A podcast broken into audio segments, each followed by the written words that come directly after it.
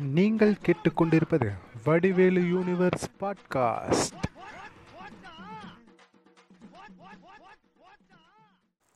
welcome to Vadivel universe podcast நான் உங்கள் வண்டுமுருகன் பேசுகிறேன் இன்றைக்கி குழந்தைங்களோட எஜுகேஷன் அவங்கள எப்படி வழி நடத்துறது பேரண்ட்ஸோட பேட் கைடன்ஸ் அந்த குட் கைடன்ஸ் எப்படி இருக்கணும் பேட் கைடன்ஸ் எப்படி இருக்கணும் அதை பற்றின ஒரு அலசல் பண்ணிக்கிற போகிறோம் இன்றைக்கி இன்றைக்கி நம்ம கூட பாட்காஸ்ட்டில் இணைஞ்சிருக்கிறது யார் பார்த்தீங்கன்னா நம்ம வடிவேலோட ஃபீமேல் கேரக்டரான வடிவு இணைஞ்சிருக்கிறாங்க. ஆமாம் நம்ம கூட ஒரு முத முத ஒரு பொண்ணு பேச போகிறாங்க ஸ்டார்ட் பண்ணிடலாம். வணக்கம் வடிவு. வணக்கம்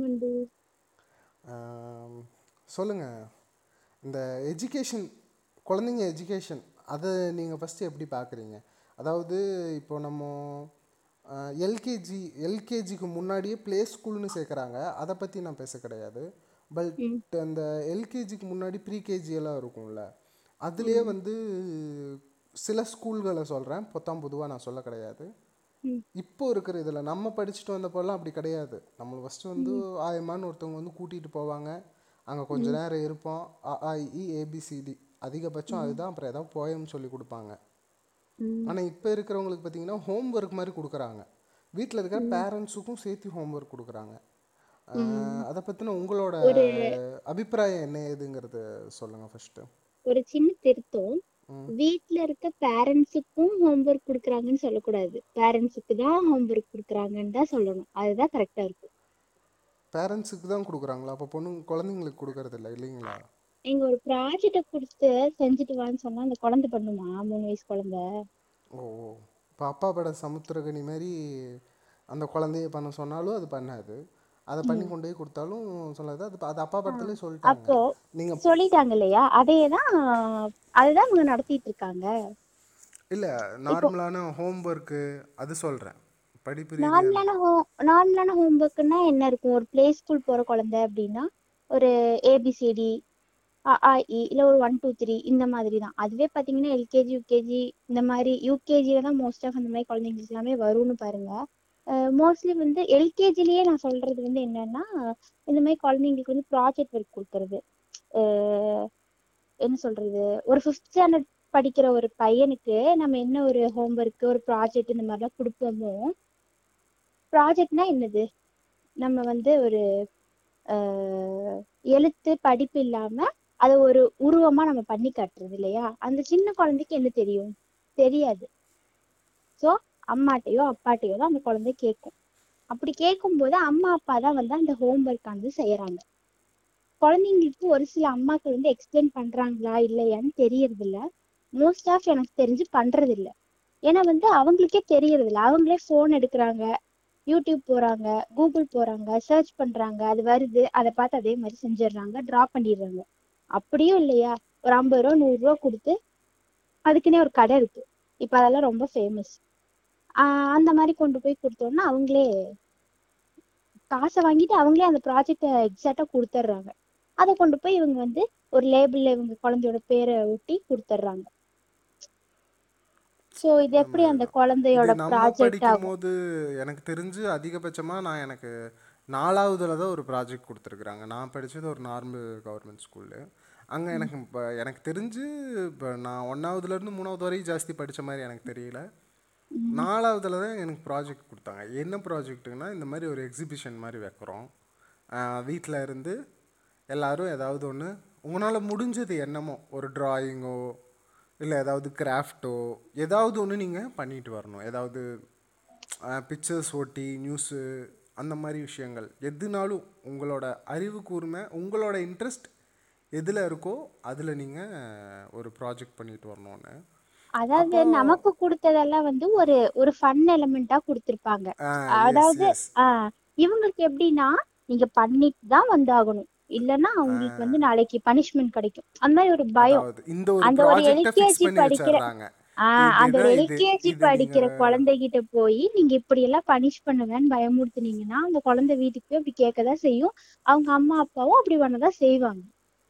முதலாமத்தது அந்த நம்ம குழந்தைக்கான அந்த குழந்தைக்கு என்ன சொல்லணுமோ அதை சொல்றது கிடையாது. அதுதான் நான் என் ஸ்டோரிக்கு வரேன். அந்த மாதிரி எங்களுக்கு ஒரு ஃபோர்த் கிளாஸில் சொல்கிறாங்க நான் வந்து என்ன பண்ணேன்னா அப்போ வந்து நான் எங்கள் இதுக்கு ஒரு டிராயிங் சார் மாதிரி ஒருத்தர் வந்திருந்தார். அது நார்மல் அது ஒன் ஃபஸ்ட் ஸ்டாண்டர்ட்லேருந்து ஃபிஃப்த் ஸ்டாண்டர்ட் வரையும் தான் அந்த ஸ்கூலில் இருக்குது அப்போ ஒரு அப்பப்போ யாராவது வந்துடுவாங்க வாரம் ஒரு நாள் மேஜிக் பண்ணுற அண்ணன் இல்லைன்னா பேனா விற்றுட்டு இல்லைன்னா பேஸ்ட் கம்பெனிக்காரங்க யாருனாலும் வந்துடுவாங்க அப்படி வந்து ஒரு டிராயிங் மாஸ்டர் ஒருத்தர் வந்தார்.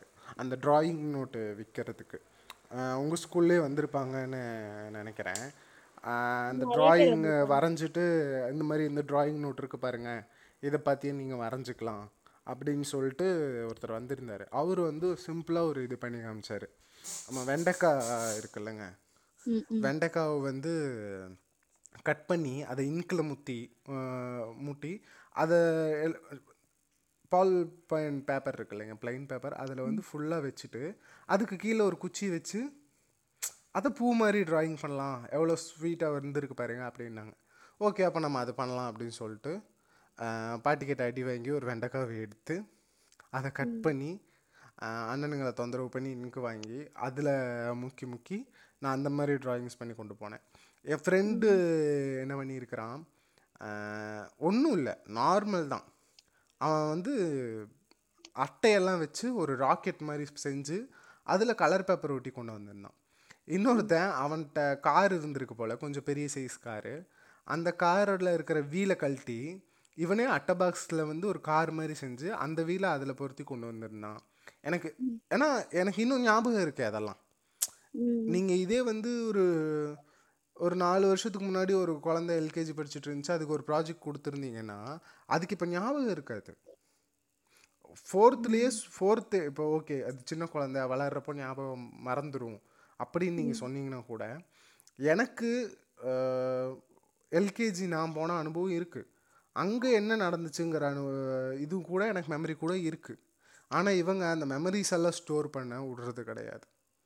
எஜுகேஷன் எஜுகேஷன் நீ இதை படிச்சுட்டு தான் வரணும் நீ இதை எழுதிட்டு தான் வரணும்னு most of the private schools எல்லாத்துலேயும் அதுதான் பண்ணுறாங்க most of the private schools நம்ம நம்ம படித்த இதுல எல்லாம் பார்த்தீங்கன்னா ரொம்ப ஈஸி ரொம்ப ஃப்ரெண்ட்லி இந்த மாதிரி தான் இருந்தாங்க. எல்லாருக்குமே ஏதாவது ஒரு மிஸ்ஸு க்ரஷ்ஷாக இருந்திருப்பாங்க.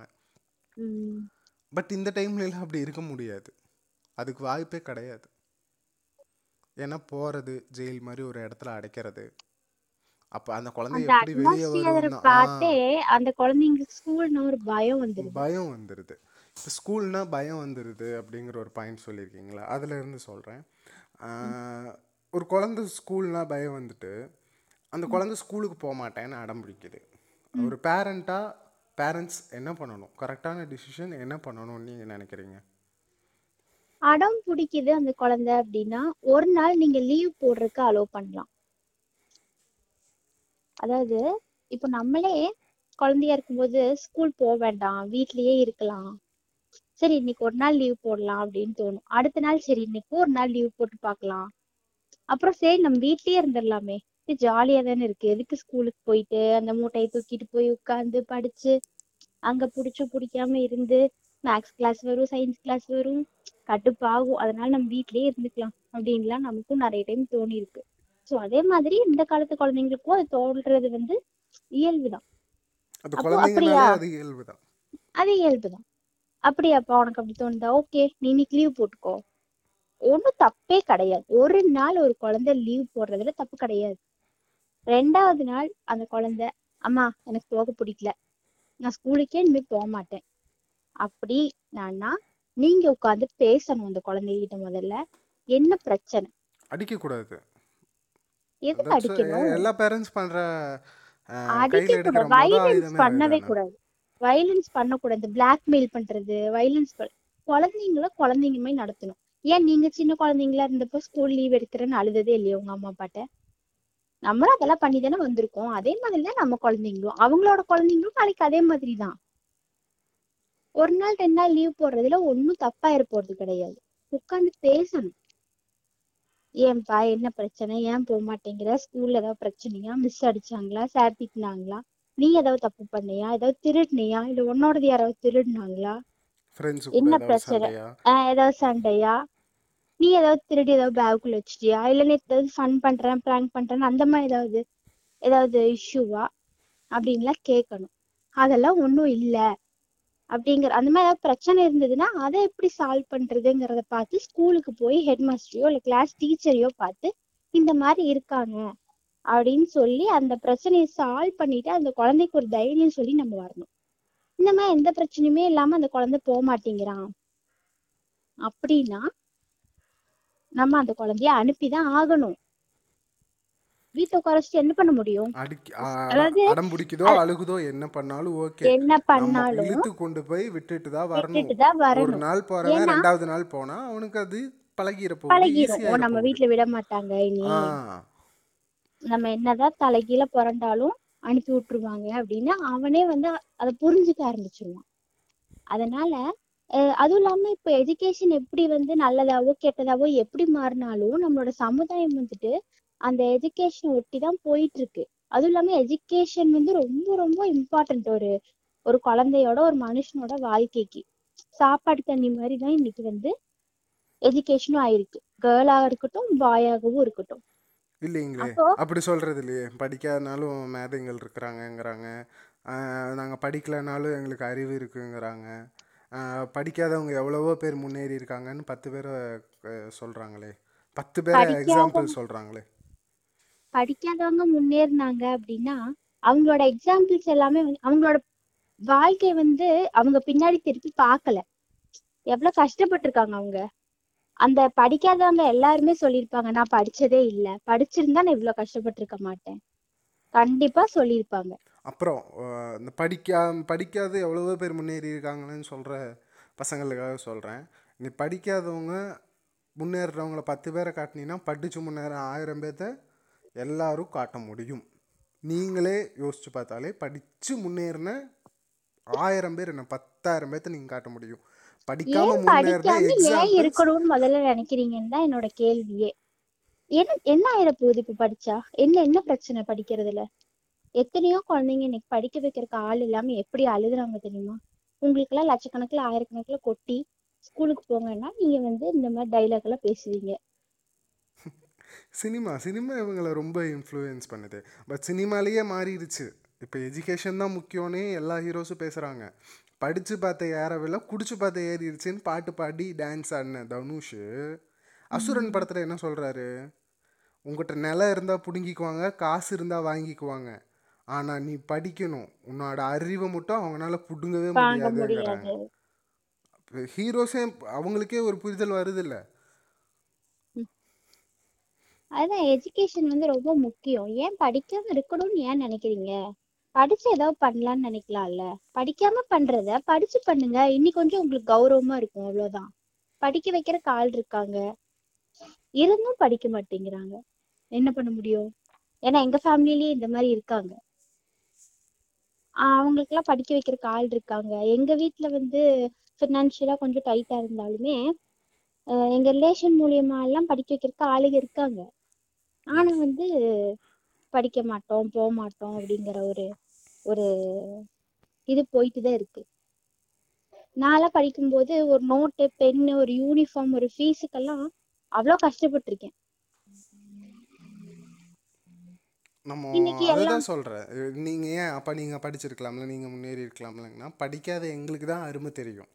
அதோட அருமை இப்போ வந்து நான் வந்து கஷ்டப்படுறேன் அப்படிங்கிற பட்சத்தில் நான் யோசிக்கிறேன். ஏன் நான் கஷ்டப்படுறேன்? எனக்கு அந்த டைமில் படிக்க வைக்கிற காலம் இல்லை. ஓகே ஆனாலும் நான் எப்படியாவது கஷ்டப்பட்டு படிச்சிருக்கணும். ஏன்னா இது ஏன் வாழ்க்கை. நான் அடுத்தவங்களே நான் குறை சொல்லிட்டு இருக்க முடியாது.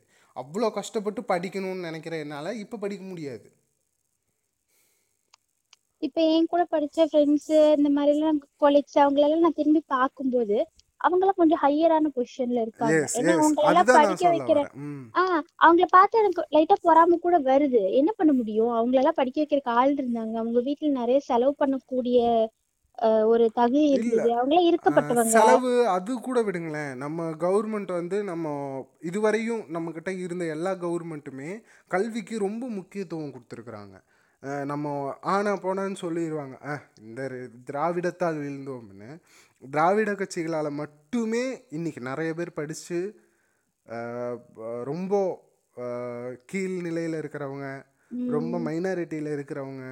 நான் ஓப்பனாகவே சொல்கிறேனே ரொம்ப கீழ் ஜாதின்னு இவங்க சொல்கிற இந்த சட்டத்தை எழுதி இந்த இந்த சில இதை உருவாக்கி வச்சிருக்கிறாங்கல்ல அவங்க கீழ் சாதின்னு சொல்கிறவங்க எவ்வளவோ பேர் இந்த திராவிட ஆட்சினாலேயே இந்த கட்சிகள்னால இங்கே இருந்த கட்சிகள்னால படித்து முன்னேறி நல்ல நிலமையில இருக்கிறாங்க. என் ஃப்ரெண்டு இருக்கான். அவன் பேர் நான் சொல்ல விரும்பல. அவன் வந்து நார்மலான ஒரு ஏரியா ரொம்ப கீழே இருக்கிற ஏரியா அவன் கிளாஸில் வந்து உட்காந்தாலே என் கூட படிக்கிற பசங்க சில பேர் அவனை வந்து பின்னாடி பெஞ்சில் தான் உட்கார சொல்லுவாங்க. அவனை வந்து அவன் பக்கத்தில் உட்காந்து சாப்பிட மாட்டாங்க. அவன் நெஞ்சில் கல்லை வச்சுட்டு படித்தான் எனக்கு தெரிஞ்சு எட்டாவதுலேருந்து எட்டாவதுலேருந்து சிக்ஸ்த்துலேருந்து என் கூட டென்த் வரையும் அந்த பையன் படித்தான் அவன் எட்டாவதுலேருந்து ஆரம்பித்தவன் எல்லா எக்ஸாம்லேயும் ஃபஸ்ட் ரேங்க் தான் வந்தான். அவங்ககிட்ட காசு கிடையாது. அவங்க வீட்டில் லைட் கிடையாது. ஃபேன் கிடையாது. ஒரு குடிசை வீடு தான் அவங்களோடது. அவனால் படிக்கும்போது இப்போ இருக்கிற ஜென்ரேஷன் எல்லார் வீட்லேயும் கரண்ட் இருக்குது இப்போ கரண்ட் இல்லைன்னு சொல்கிற வீடுகளே கிடையாது. இவங்கனால படிக்கிறதுக்கு என்ன? அவன் இப்போ ஒரு நல்ல நிலமையில நல்ல ஒரு போலீஸ் ஆஃபீஸராக இருக்கிறான். என் கண்ணு முன்னாடியே இருக்கிறான். அவனுக்கும் இந்த எஜுகேஷன் சிஸ்டம் தான் கொடுத்துச்சு. இதில் காசை பற்றின விஷயமே கிடையாது. அது வந்து நீங்கள் காசு இருக்கிறவங்க நல்ல ஸ்கூலில் நீங்கள் படிக்க வச்சுக்கோங்க. காசு இல்லாதவங்களுக்கு கவர்மெண்ட் ஸ்கூல் இருக்குது எஜுகேஷன் ஃப்ரீயாக தான் கொடுக்குறாங்க. குழந்தைங்க மனசில் பெரியவங்களும் இந்த சமுதாயமும் விதைக்கிற ஒரு ஒரு எண்ணம் தான் வந்துட்டு அந்த government school CBSE international convent matriculation இப்போ ஒண்ணு புதுசா வந்திருக்கு என்னமோ லீட் அப்படின்னு சொல்லிட்டு. அதுல வந்துட்டு டிஜிட்டல் டெக்னாலஜி மூலமா வந்து அவங்க டீச்சர்ஸ் எல்லாம் கிளாஸ் எடுக்கிறாங்களாம். அண்ட் வேற என்னமோ சொன்னாங்களே. அதுதான். இப்போ டிவில போட்டோம்னாலே ஆடு ஃபுல்லாவுமே அவங்களோட தான் போயிட்டு இருக்கு டிஜிட்டல் டெக்னாலஜி மூலமா லெசன்ஸ் ஆமா அப்புறம் ஒவ்வொரு லெசன்ஸுக்கும் ஒரு ப்ராஜெக்ட்ஸ் ஆமா எல்லாமே வந்து அவங்க ரெடி டு லைஃப் ஆமா அவங்க. அப்படிங்கிற மாதிரி சொல்றாங்க. என்னடா பண்ணிட்டு இருக்கீங்க அப்படின்ட்டு இப்போ இன்டர்நேஷனல் நீங்கள் ஸ்கூல்லே கொஞ்சம் நீங்கள் நீங்களே இப்போ இன்டர்நேஷ்னல் ஸ்கூல்ஸு இதெல்லாம் ஆடு எவ்வளோ டிவியில் பார்க்குறோம் நீங்கள் கொஞ்சம் முன்னாடி போய் பாருங்கள் நம்ம வந்து ஃபிஃப்த்தில் இருந்து சிக்ஸ்த்து எப்படி வேறு ஸ்கூலுக்கு தான் நம்ம சேஞ்ச் ஆகிருப்போம் ஏதாவது ஒரு ஆடு நீங்கள் பார்த்துருக்கீங்களா டிவியில் இருக்காது. வந்திருக்காது. வேர்ட் ஆஃப் மவுத் தான் இந்த ஸ்கூலில் சேரு. ஏ பக்கத்தில் இருக்குது. அந்த ஸ்கூலில் சேரு. அங்கெல்லாம் ஃபீஸ் இல்லைனாலும் அட்ஜஸ்ட் பண்ணி பசங்களை படிக்க வைப்பாங்க. அப்படி சொல்லி தான் நானே போய் சேர்ந்தேன். என்னோட ஸ்கூலில் எல்லாருமே மே- நம்மளோட நம்ம காலத்துல இருக்கிற மோஸ்ட்லி ஸ்கூலில் தான் இருக்கும். அப்படிதாங்க. இப்போ இருக்கிற இது ஜென்ரேஷன்ஸ் தான் என்ன பண்ணுறாங்க அந்த ஸ்கூல் இருக்கு பாரு. அங்கே ஹாஸ்டலோட நல்ல சாப்பாடோட இருக்குது அந்த ஸ்கூலில் கொண்டு போய் விட்டுட்டு வந்துரு. அவ்வளோதான் அவன் பெரிய ஆளாகி தான் நல்ல மார்க் எடுத்துட்டு தான் வருவான். வேணா பாரு. அப்படிங்கிறது. இந்த ஹாஸ்டலு இந்த காலேஜை விடுங்களேன். அது வந்து லைஃபே வேற. இந்த ஸ்கூல் படிக்கும்போது ஒரு அந்த பருவம் அந்த பிஞ்சுகளை கொண்டு போய் ஹாஸ்டலில் வர்றாங்கல்ல அதை பற்றி நீங்கள் என்ன நினைக்கிறீங்க? அதெல்லாம் ரொம்ப கொடுமை தாங்க இல்ல சின்ன குழந்தைங்க இப்போ நான்லாம் வந்து டுவெல்த் படிக்கிற வரைக்குமே என்னோட யூனிஃபார்மு எல்லாத்தையுமே எங்க அம்மா தான் வந்து வாஷ் பண்ணுவாங்க. நான் சாப்பிட்ட தட்டை கூட எடுக்க மாட்டேன். சீ இதை நான் பெருமையா சொல்லல. அது தப்பு தான் நான் டுவெல்த் ஸ்டாண்டர்ட் படிக்கிற வரைக்கும் என்னோட சாப்பிட்ட தட்டு கூட எடுக்காம இருந்தது தப்பு தான் பட் அப்போ வந்து ஒரு என்ன சொல்றது ஒரு விளையாட்டுத்தன்மை தானே. Okay you are not proud of it okay இல்ல இல்ல இப்போதான் உங்களுக்கு அது புரியுது. ஆஹ் இப்பதான் புரியுது. ஏன்னா ஹாஸ்டல்ல இருக்கிற குழந்தைங்க இப்போ இந்த காலத்து குழந்தைங்க எல்லாம் பார்க்கும்போது தோணுது. ஏன்னா நாங்களாம் டுவெல்த் ஸ்டாண்டர்ட் படிக்கிற வரைக்குமே ஓடி போய் மேடுப்புல விளையாடுவோம் ஒளிஞ்சு பிடிச்சு விளையாடுவோம்.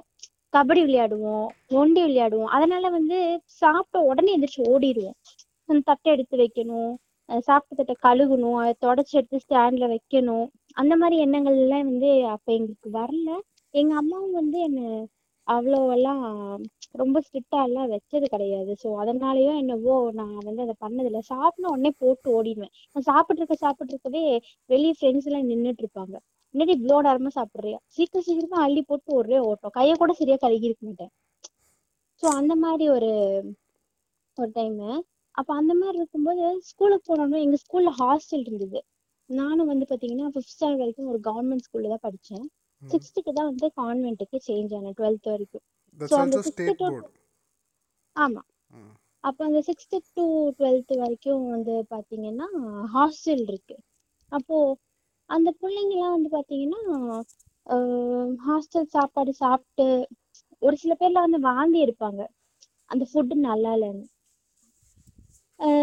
அவங்க ட்ரெஸ்ஸை அவங்களே தான் துவைக்கணுமா? காலையில் அஞ்சு மணிக்கெல்லாம் எந்திரிச்சிடணுமா? இதெல்லாம் வந்து குட் ஹேபிட்ஸ் தானே. இல்லைன்னு சொல்லலை.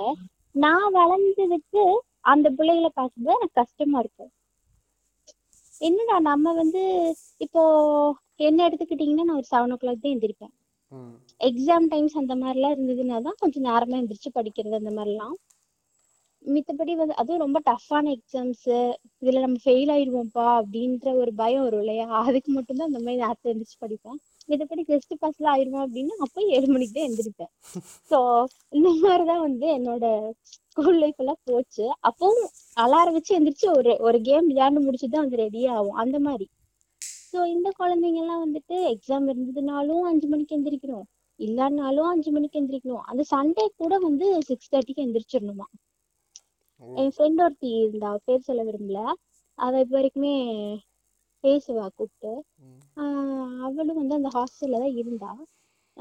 அவ தான் வந்து சொல்லுவா. அவளுக்கு தான் அடிக்கடி இந்த மாதிரி ஃபுட் அலர்ஜி ஆகும். சி எல்லா குழந்தைங்களும் ஒரே மாதிரி இருக்க முடியாது இல்லையா? அப்போ அவளுக்கு அந்த ஃபுட்டு வந்து ஒத்துக்கல. அவளோட சம் சுச்சுவேஷன்னால அவங்க பேரண்ட்ஸ் வந்து அவளை அந்த ஹாஸ்டல்ல விட்டுருந்தாங்க. கரூரோ என்னமோ அப்போ அவங்க அம்மா அவங்க பேரண்ட்ஸ் இருந்த ஊரு.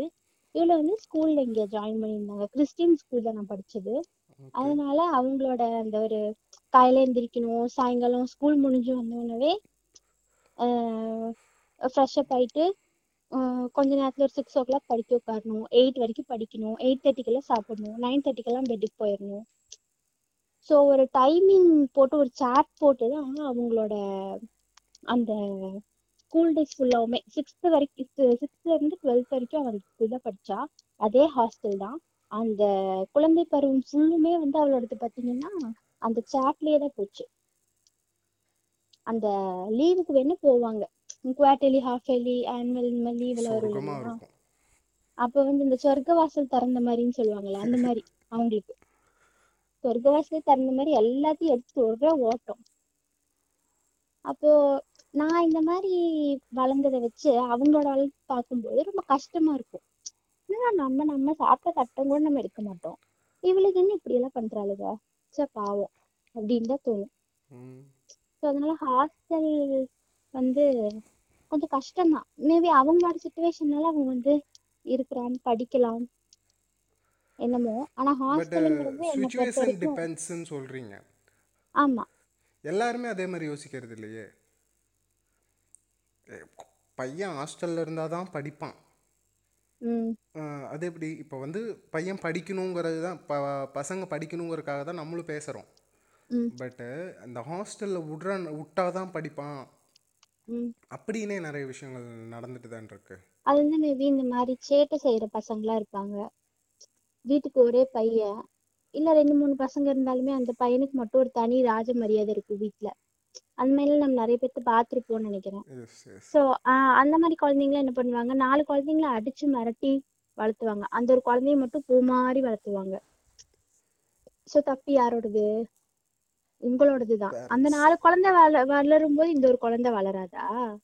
எப்படி வளராம போகும்? நீங்க தான் பூ மாதிரி வளர்த்துறீங்க. கொஞ்சம் தண்ணி ஊத்தணும்ல அப்பப்போ அந்த மாதிரி ஏதாவது சேட்டை செய்யும் போது ஹாஸ்டல்ல கொண்டு போய் விட்டாதான் அவன் படிப்பான். தப்பு பண்றதெல்லாம் நீங்க? அங்க போய் கஷ்டப்படணுங்கிறது அந்த குழந்தையோட தலையெழுத்தா? சுச்சுவேஷன்னால நம்ம கொண்டு போய் விடுறோம்னா அது வேற.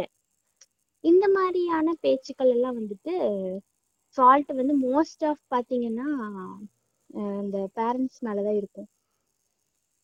இல்லை இப்போ நம்ம மார்க் கம்மியாக எடுத்தாலே மேபி இப்போ இருக்கிற பசங்களுக்கு எனக்கு தெரிஞ்சு ஜாஸ்தி அடி விழுகிறது பட் நமக்கெல்லாம் ஜாஸ்தி அடி விழுகும் உம் நமக்கெல்லாம் ஜாஸ்தி அடி விழுகும் இப்போ இருக்கிற பசங்களுக்கு என்ன கட் பண்ணுறாங்கன்னா இப்படியும் மொபைல் ஃபோன் இருக்கு அவனுங்க கையில். மொபைல் ஃபோனை கட் பண்ணுறாங்க நெக்ஸ்ட்டு வீடியோ கேம்ஸ் விளாடக்கூடாதுங்கிறாங்க கிரவுண்டட்னு சொல்லுவாங்க. கொஞ்சம் ரிச்சஸ் பீப்புள் வீட்டில் நான் சொல்கிறேன் கிரவுண்டட் பண்ணி உன்னை gr- நீ வந்து ஒன் வீக் கிரவுண்டட் அப்படின்னா. அவன் வந்து. அவனுக்கு எந்த வித என்டர்டைன்மெண்ட்டும் இருக்கக்கூடாது. அதுதான் கிரவுண்ட் எல்லா சலுகைகளும் கட் பண்ணிடுவாங்க வீட்ல. ஆ. பட் அந்த டெக்னிக்கை ஃபாலோ பண்ணுறது எனக்கு என்னமோ நல்லதுன்னு தான் படுது. அது வேணா கரெக்டா இருக்கலாம். ஓகே நம்ம படிக்கலன்னா எல்லாமே கட் பண்ணிடுவாங்க. இதே மாதிரி தான் அப்புறம் இருக்கணும் அப்படிங்கிற ஒரு பயத்தினால. அப்புறம் இப்போ நிறைய இன்டர்நெட் ஆக்சஸ் வந்துருச்சு.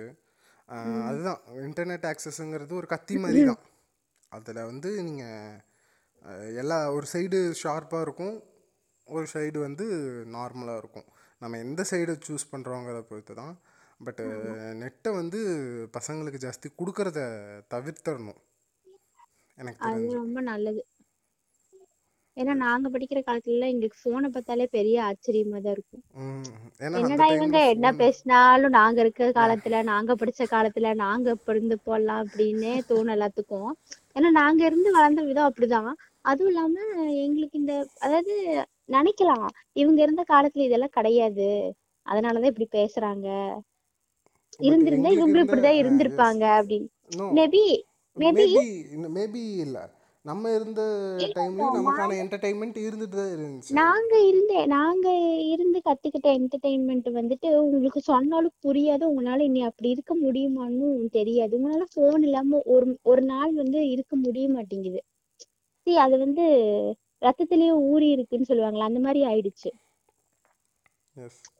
எங்களுக்கெல்லாம் வந்து அந்த காலத்துல வெளியே திறந்து விட்டா போதும் வீட்டை திறந்து வெளியே விட்டா போதும்னு இருக்கும். இப்போ உங்களால திறந்து விட்டாலும் நீங்க போகவே மாட்டேங்கிறீங்க. ஏன்னா phone video game phone PUBG அப்புறம் இன்னும் என்னென்னமெல்லாமோ இருக்கே. Free fire free fire etcetera etcetera PUBG என்னமெல்லாம் அப்புறம் பஸ் கேம் ஆமா. அதனால அதெல்லாம் வந்து நீங்க திறந்து வச்சாலே போக மாட்டேங்கிறீங்க. நாங்கெல்லாம் எப்படா திறந்து விடுவாங்கன்ட்டு இருக்கோம். வெயிலோ மழையோ காத்தோ புயலோ போய் விளையாடணும். அந்த மண்ணுல எந்திரிச்சு புரண்டி விளையாடணும். ஏதோ ஒரு விளையாட்டு விளையாடணும் ஆனா நாலு பேர் கூட சேர்ந்து. இப்படிதான் நாங்க விளையாடுவோம். உங்களோட விளையாட்டு வேற மாதிரி இருக்கு. அதே மாதிரிதான் உங்களோட எஜுகேஷன் ஆகட்டும் உங்களுடைய வளர்ப்பு ஆகட்டும் எல்லாமே வந்து மாறிடுச்சு. எங்களோட எஜுகேஷன் வளர்ப்பு நாங்க விளையாண்ட விதம் அதெல்லாமே கொஞ்சம் வேறையா இருக்கும் உங்களுக்கு எல்லாம் வேறையா இருக்கு. அதுதான் நாங்க இப்பதான் பேசும்போது நாங்க இருந்த காலத்துலன்னு சொல்லும்போது உங்களுக்கு கோவம் வருது. என்னடா இவனுங்க சும்மா சும்மா நாங்க இருந்த காலத்துல நாங்க இருந்த காலம் உங்க காலத்துல இல்லைன்னா நாங்க என்ன பண்ண முடியும் அப்படின்னு அது மோஸ்ட் ஆஃப் நினைப்பாங்க. இப்போ இருக்க பசங்க பாட்காஸ்ட் கேட்பாங்களான்னு தெரில ஓகே நீங்கள் கடைசியாக பாட்காஸ்டோட இறுதி கட்டத்துக்கு வந்துட்டோம் நம்ம நம்ம கடைசியாக நீங்கள் வந்து பேரண்ட்ஸுக்கு ஏன்னா அது கிட்ஸு நம்ம பாட்காஸ்ட் கேட்க மாட்டாங்க. ஸோ பேரண்ட்ஸ்க்கு நீங்கள் என்ன சொல்ல விரும்புகிறீங்க அவங்களோட குழந்தைங்களோட எஜுகேஷனை நீங்கள் எப்படி ஃபாலோ பண்ணணும். அது எந்த விதத்தில் நீங்கள் யோசிக்கணும்? எஜுகேஷன்னா இதுதான் அப்படின்னு ஃபிக்ஸ் பண்ணி வச்சுருக்குறாங்கல்ல சிலர். அவங்களுக்கு நீங்கள் என்ன சொல்ல விரும்புகிறீங்க சரி சிம்பிள் ரொம்ப வந்து குழந்தைங்களே ஆகட்டும் நம்மளே ஆகட்டும் ஃபோர்ஸ் பண்ண வேண்டாம். என்ன சொல்றது? இப்போ நம்ம குழந்தைக்கு ஒரு லைஃபுக்காக தான் இப்போ நம்ம வந்து அந்த குழந்தைய ரெடி பண்றோம் ரைட் ஸோ அந்த குழந்தைக்கு நம்ம என்ன கொடுக்கணும்? எஜுகேஷன் கொடுக்கணும். அது வந்து பெரிய இன்டர்நேஷ்னல் ஸ்கூல்ல தான் இருக்கணும். சிபிஎஸ்சி சிலபஸா இருக்கணும். மெட்ரிகுலேஷனா இருக்கணும். அப்படிலாம் யோசிக்காதீங்க. எந்த ஸ்கூல்ல நம்ம குழந்தைக்கு ஒரு நல்ல படிப்பை கத்து கொடுக்குறாங்கன்னு முதல்ல தேடுங்க. நம்ம சொந்தக்கார குழந்தை வந்து இன்டர்நேஷ்னல் ஸ்கூல்ல படிக்குது. அப்ப என் குழந்தையும் ஒன்றும் அதுக்கு சலிச்சது கிடையாது. என் குழந்தையும் அங்கதான் படிக்கணும் அப்படின்னு உங்களுக்குள்ளேயே நீங்க சண்டை போட்டுக்க கூடாது உங்க சொந்தக்கார குழந்தையோட லைஃப் வந்துட்டு அது அவங்க பாத்துக்குவாங்க நம்ம குழந்தையோட லைஃபை நம்ம பார்க்கலாம். அப்போ எந்த எந்த ஸ்கூல்ல நல்ல ஃபீஸ் கம்மி கம்மியா இருக்கிற ஸ்கூல்லயே பாருங்க. ஏன்னா அந்த குழந்தைக்காக தான் நம்ம சேர்த்து போறோம் ஃபீஸ் கம்மி பண்ணி அந்த காசு வந்து நம்மளே சாப்பிட்டுட்டு கொண்டு போறது கிடையாது. ஸோ கம்மியான ஃபீஸா பாருங்க. நல்ல ஸ்கூலாவும் பாருங்க அட் த சேம் டைம் அதுவும் ரொம்ப முக்கியம். ஒரு நல்ல ஒரு எஜுகேஷன் அந்த குழந்தைக்கு கொடுங்க. அவனுக்கு ஏதாவது எக்ஸ்ட்ரா கரிக்குலரா ஏதாவது ஒரு கேம்ஸோ ஸ்போர்ட்ஸோ ஏதாவது ஒன்று அவனுக்கு இன்ட்ரெஸ்ட் இருக்கான்னு பாருங்க. அவனுக்குள்ள தேடுங்க. தினமும் அவங்க கூட நிறைய பேசுங்க. சும்மா ஃபோன் ஃபோன் பேரண்ட்ஸும் வந்து ஃபோன்ல தான் முழுகி இருக்கும் இப்போ. ஃபோனும் வந்து லைஃபோட ஒரு பார்ட்டு தான். நம்ம என்ன பண்றோம்? லைஃபோட ஒரு பார்ட்டா ஆயிடுச்சு. என்ன சொல்றது? நம்ம லைஃப்க்கு ஃபோன் வந்து வேணும். ஃபோனே வந்து நம்ம லைஃப் கிடையாது. ஸோ அதனால நமக்கு குழந்தைங்க இருக்காங்க. குழந்தைங்கன்னு ஆயிடுச்சு அப்படிங்கிறத மனசுல வச்சுட்டு நான் வந்து நம்ம ஏஜ்ல உள்ள ஒரு ஒரு பேரண்ட்ஸுக்கு சொல்லிட்டு இருக்கேன். அதையும் பார்த்துட்டு குழந்தைங்க கூட வந்து கொஞ்சம் கொஞ்சம் ஜாஸ்தியா வந்து பேசுங்க. ஸ்கூலுக்கு போனியா என்னப்பா நடந்தது வெளியே போலாம். அந்த குழந்தைங்க கூட டைம் ஸ்பெண்ட் பண்ணுங்க. வெளியே கூட்டிட்டு போங்க. என்ன கேக்குறாங்கன்னு வாங்கி கொடுங்க. வாங்கி கொடுக்கறது அவங்களுக்கு யூஸ்ஃபுல்லா இருக்குமான்னு பாருங்க. வீணா செலவு பண்ணாதீங்க. அந்த குழந்தைங்களுக்குன்னு கொஞ்சம் சேர்த்தி வைங்க. அந்த குழந்தைங்களுக்கு நல்ல எஜுகேஷன் கொடுங்க. அவ்வளவுதான். வேற இன்னும் ஒன்றும் பெருசா சொல்றதுக்கெல்லாம் இல்ல. கேட்டுக்கோங்க பேரண்ட்ஸ் ஒரு பேரண்ட்டால் தான் இவ்வளோ அட்வைஸ் கொடுக்க முடியும்.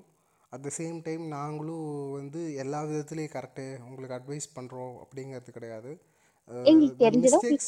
Yes mistakes all to be taken எங்கள் மிஸ்டேக் இருக்கிற பட்சத்தில் யாராவது சொன்னால் நாங்கள் கேட்டுப்போம். நோ எனக்கு வந்து நான் வந்து இப்படி தான் பண்ணுவேன். இது என் லைஃப் என் குழந்த லைஃப் நோ உங்கள் லைஃபு உங்கள் குழந்த லைஃப்னு நீங்கள் முடிவு பண்ணிட்டீங்கன்னா அந்த குழந்தைக்கு லைஃப் இருக்குங்கிற பட்சத்தில் நீங்கள் ஒத்துக்கிறீங்க. அதுக்கானது என்னமோ அந்த குழந்தைக்கு என்ன பிடிச்சிருக்கோ அதை பண்ணுங்க. எஜுகேஷன் ஒரு டூல் அவங்க படித்து முடித்து ஒரு நல்ல வேலைக்கு போகிறதுக்கான ஒரு டூல் அவனுக்கு வந்து உலக கல்வியும் வேணும். இந்த உலகத்தில் எப்படி இருக்கிறதுன்னு. ஒருத்தவங்க ஒன்று போய் ஹாஸ்டலில் நீங்கள் திணிச்சிங்க அப்படிங்கிற பட்சத்தில் அவன் அதுக்கான இதுக்கே வளர்ந்துருவான். அவன் வந்து அவனோட மைண்டில் ஓ ஓகே உட்காரணும் உட்காரணும். காலையில் எணிக்கணும் ஓ சாப்பிட்ணும். ஓ ப்ரே பண்ணணும். உட்காந்து படிக்க ஆரம்பிச்சிடணும் அவனுக்கான ஸ்பேஸ் அவனோட லைஃபே வந்து அவன் வந்து அவன் இதுதான் வாழ்க்கைன்னு நம்பிடுவான். அது மட்டும் வாழ்க்கை இல்லை வெளியே இன்னும் நிறைய உலகம் இருக்குது இந்த வே இந்த உலகத்தோட கல்வியை நீங்கள் கொடுங்க. அதனாலதான் சிம்பிளா சொன்னேன். வெளியே கூட்டிட்டு போங்க.